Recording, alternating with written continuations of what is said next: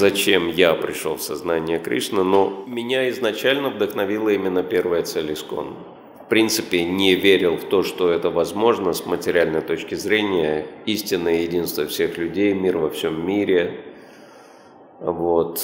Хотя, конечно, это очень вдохновляющая вещь, но в сознании Кришны я увидел, что для этого есть потенциал, что если люди на самом деле серьезно практикуют сознание Кришны, то это происходит. Все, что необходимо, это иметь как можно больше людей, которые серьезно практикуют сознание Кришны, и они могут э, действительно объединить весь мир, и они могут действительно решить э, все проблемы.